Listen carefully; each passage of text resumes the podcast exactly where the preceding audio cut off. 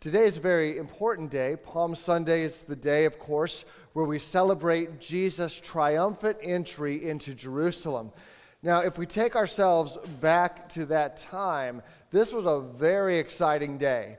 This was a big day in Jerusalem. The city was already packed as Passover was coming up very soon, and so there were many guests there. We were thinking almost like uh, Times Square on New Year's Eve, right? This is kind of what we're building up for in Jerusalem. And Jesus, his ministry has been growing and growing. In fact, if there were polls in those days, Jesus would be trending quite high at this point, right? He's been on his way to Jerusalem. He's been doing miracles, he's been teaching all these things. In fact, just very recently before this, Jesus has raised Lazarus from the dead, just a very short distance outside of Jerusalem. And I don't know how many of you have raising the dead on your resume, but if you do, you know it makes you very popular with people, right?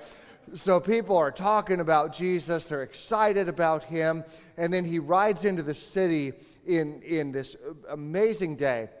And the people, they say, Hosanna, which means Lord, save us. Blessed is he who comes in the name of the Lord.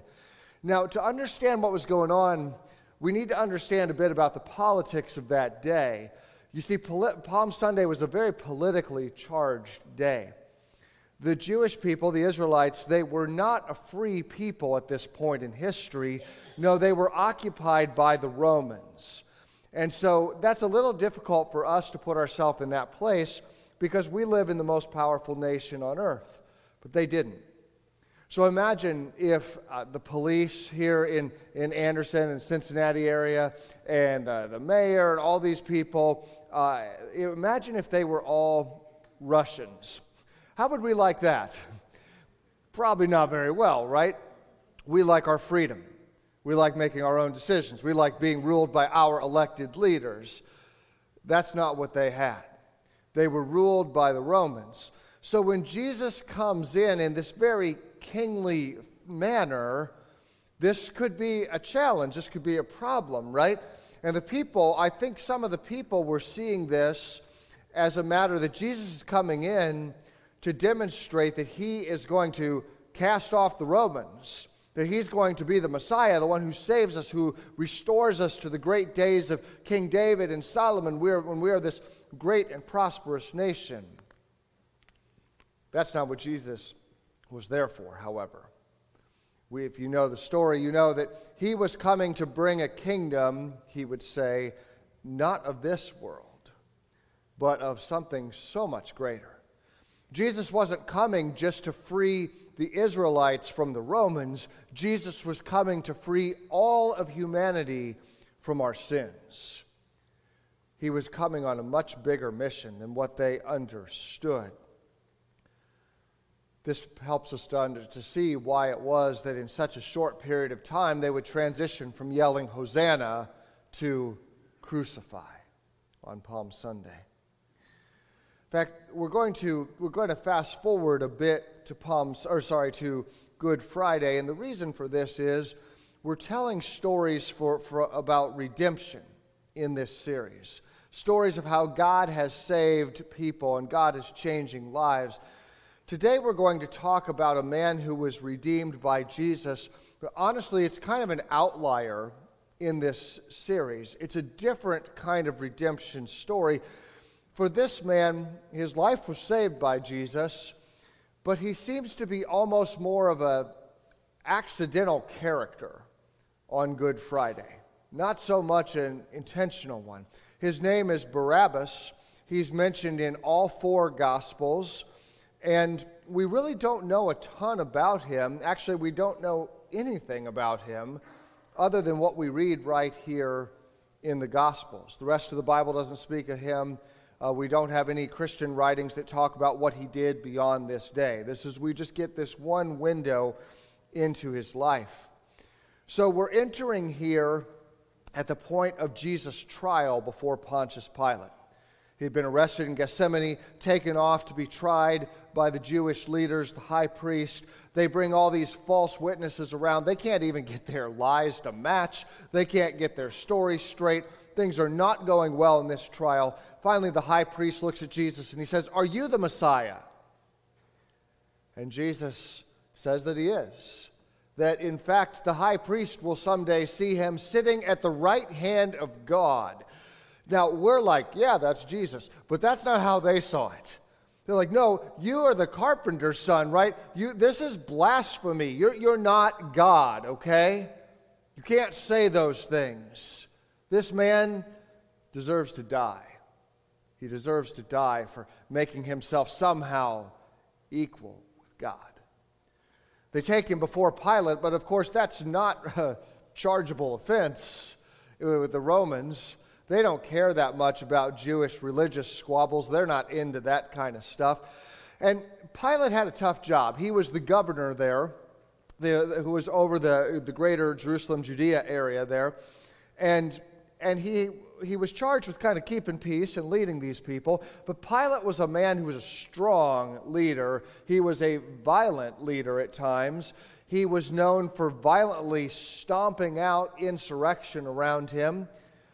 He was someone who would uh, do things from time to time that really made the Jews angry. For example, once he was doing a civic product, project, um, uh, building an aqueduct, and he tapped into their temple treasury, in other words, their, uh, their church's monies, if you will, to fund this civic thing. They didn't like that.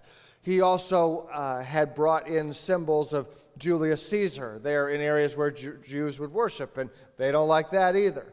So there was some tension in their relationship. There had been some uprising, and Pilate probably felt the pressure during this big celebration week to not let things get out of control.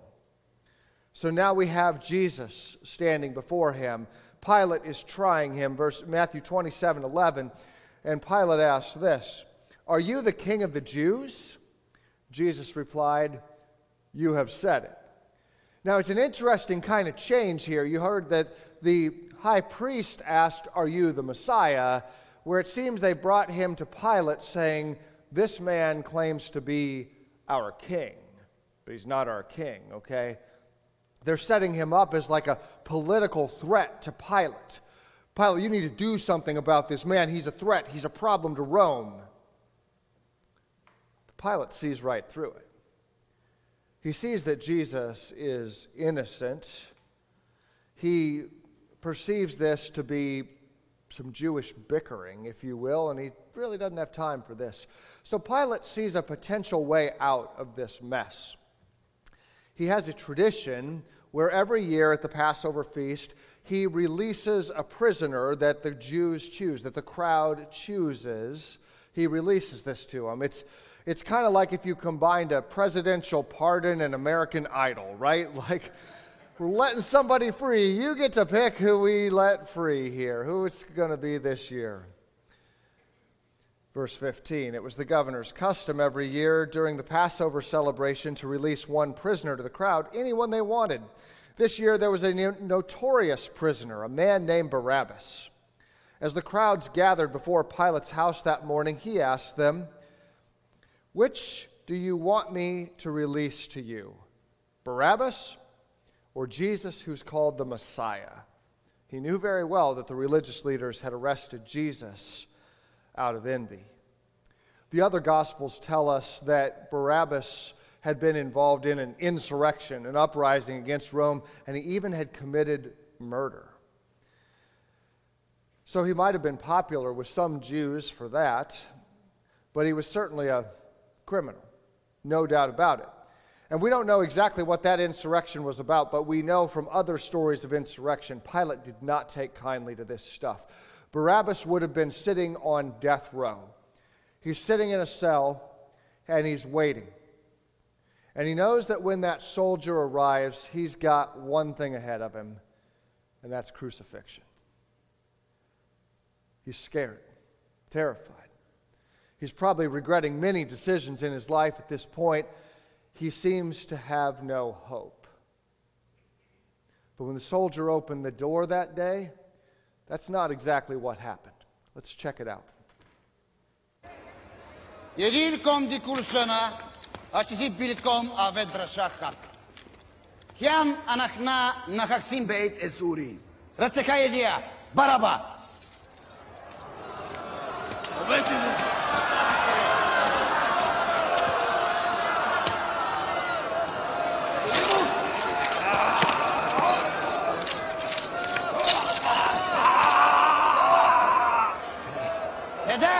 האין אנטון דשזי בלקום. והצליחה ברבה או ישוע, קרי משיחה.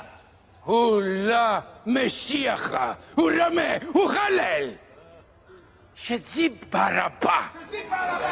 שזי ברבה!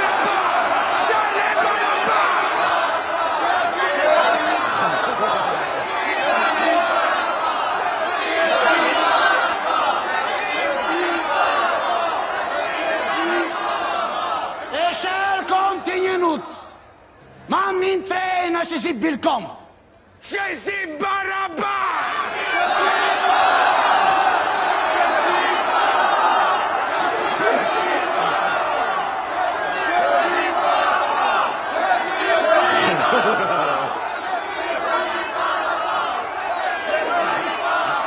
Liberateu!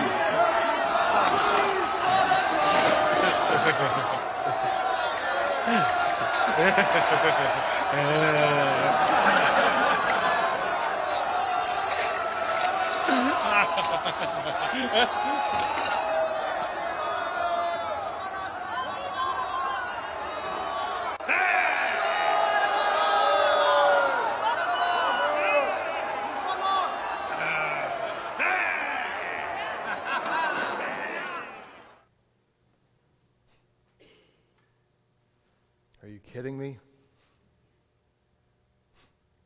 Pilate sets up this theater of the absurd. He puts Barabbas, the murderer, the criminal, the kind of man for which crucifixion was invented, he puts him on one side.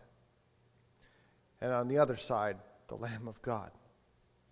Jesus has to go through a, a popularity contest before going to the cross. Why do we even need this story in the Bible? Why do we even need this? It's gone too far. It, it's, it's the ultimate picture of injustice. You've got a murderer, a violent man, a dangerous man here on one side. And on the other side, you have the innocent, beaten, bloody Christ. The King of Kings, the Lord of Lords. What has Jesus done? What has he done that puts him here? We know what he's done. He, he gave sight to the blind man. He fed the 5,000. He welcomed the children. He made the lame man walk again. He was friend to the tax collector, the prostitute, and the outcast. He freed the demoniac. He, this is what Jesus has done. There's no comparison. There's no comparison. These two shouldn't be mentioned in the same sentence, much less put on the same stage. It's an affront to justice. Who do you want, Jews? Barabbas or Jesus? We want Barabbas. Free Barabbas. So they take off his chains, they set him free. What happened to Barabbas that day? We don't know for sure.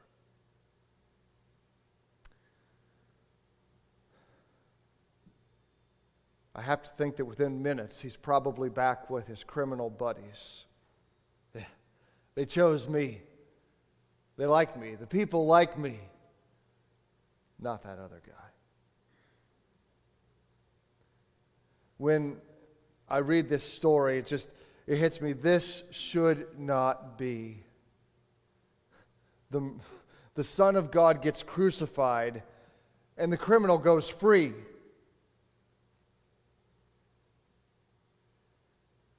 It's so different than all the other redemption stories we've talked about in this series. I, I cheer when the demoniac is, is set free. I love the story of, of Boaz and Ruth's love for Naomi. I, I love the story of the son coming home from the, the far country. It, it touches my heart's heart. But this story, not so much. We planned these sermon series months in advance, and if I'm honest, when, when I sat down to write it this week, I thought to myself, why did I say yes to Barabbas? He doesn't fit in. I don't like him. Quite frankly, there's other better redemption stories in the Bible. I had to do some praying just to get my heart in the right place to begin. And I would love to tell you the book of Acts has this great story about Barabbas, how he trusted Jesus after he saw him after the resurrection. And he then becomes this great evangelist and goes around and telling everybody about Jesus, eventually killed for his faith by the, the Jewish leaders. It's this incredible story, but it doesn't exist. And I don't know what Barabbas did, but I have to assume it wasn't anything good because that story would have been, been worth putting in the Bible. The man who we talked about in all four Gospels being set free by the death of Jesus, it would have been worth talking about his conversion, surely. It seems like such a scandal. Barabbas should have looked at Jesus and said, Man, I owe you. I owe you everything. I was here to die. I owe you. Who are you? Barabbas should have sought out his followers. He should have got an understanding, but no. He walks down those, stair, those stairs in arrogance and he marches off into the sunset of history, perhaps back even to his life of crime. You see, Jesus was on a mission. Jesus knew his mission. We see this in the Garden of Gethsemane when he prays to his Father and he says, Please, if there's any other way, take this cup away from me. Not my will, Father, but yours be done. Somebody has to pay the price for sin, either the guilty sinners or Jesus. Pastor Judah Smith said it this way Jesus knew that the Father would have to treat Jesus like Barabbas so that he could treat Barabbas like Jesus. It's the ultimate substitution here. Barabbas thought it was the people who set him free. Barabbas thought it was his popularity, and Barabbas was wrong. He's not set free because of his popularity. You don't deserve it, Barabbas. You deserve death. That's what you deserve. You don't deserve to go free while the Son of God gets hauled off and beaten and crucified. You don't deserve it. Who are you? How do you even make it into this story? I don't like Barabbas. When I, when I see this image of him, I just want to punch him in the face. I mean, who is he? So arrogant and hateful. Who is this man?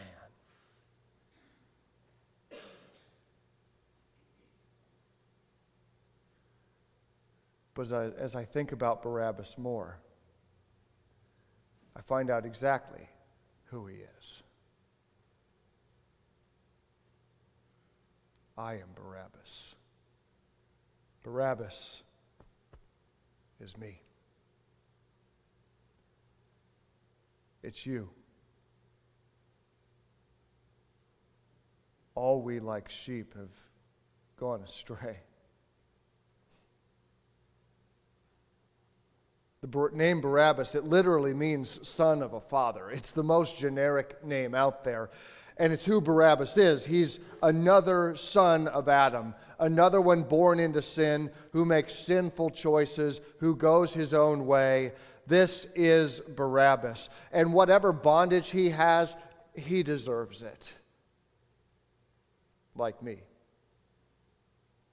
Another sinner who goes his own way, does plenty of stupid stuff, and doesn't deserve Jesus' gift. Jesus is the perfect, spotless Lamb of God, the one who has come to take away the sins of the world. So the wages of sin is death. So either all the Barabbases in the world we die and are permanently separated from God, or else, or else, Jesus takes our sins and he pays our price. He goes freely and willingly to the cross for me and for you. I'm offered the free gift of life because of Jesus' sacrifice. He doesn't deserve death, but I get life. Isaiah 53, he was despised and rejected, a man of sorrows, acquainted with deepest grief. We turned our backs on him and looked the other way. He was despised, and we did not care. Yet it was our weakness that he carried, it was our sorrows that weighed him down. It was our, he, we, thought our, we thought his troubles were a punishment from God, a punishment for his own sins, but no. He was pierced for our rebellion, crushed for our sins. He was beaten so that we could be whole. He was whipped so that we could be healed. All of us, like sheep, have strayed away. We have left God's path to follow our own, yet the Lord laid on him the sins of us all. I am Barabbas. And God looks down at Barabbas. And unlike me, he doesn't say, I don't like him. Let's not talk about him. No. God looks down and he says, I love Barabbas. I love John. I love every sinner in this world. And my son will take their sin upon his innocent body and will pay the price so that they don't have to because I love them.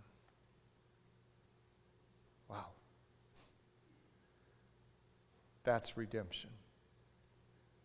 That's a gift. And so, for you and me, we have a really big choice to make. As people who are set free, chains gone, are we going to walk out those stairs, walk down those stairs in arrogance, as if somehow we did something to be free? Or are we going to trust Jesus? Are we going to say, Jesus, I need you to be my Savior? To pay the price for my sins, and I need you to be the Lord, the leader of my life. Don't miss that opportunity. In fact, you can do it with me right now as we pray. Jesus, I confess that I'm a sinner. I mess lots of things up, and I can only be saved by your perfect sacrifice, your grace, your love. I ask that you would come into my life. Forgive me of my sins. Free me that I can live for you. I ask that you would be the leader of my life, my Lord. I want to live for you, Jesus, not for myself. So I give myself to you. Thank you, Jesus, for how you meet us at this table as we receive these gifts of bread and cup. Would you just draw us closer to yourself? Help us to taste and see that you are good. For Lord, we love you and pray this in Jesus' holy name. Amen.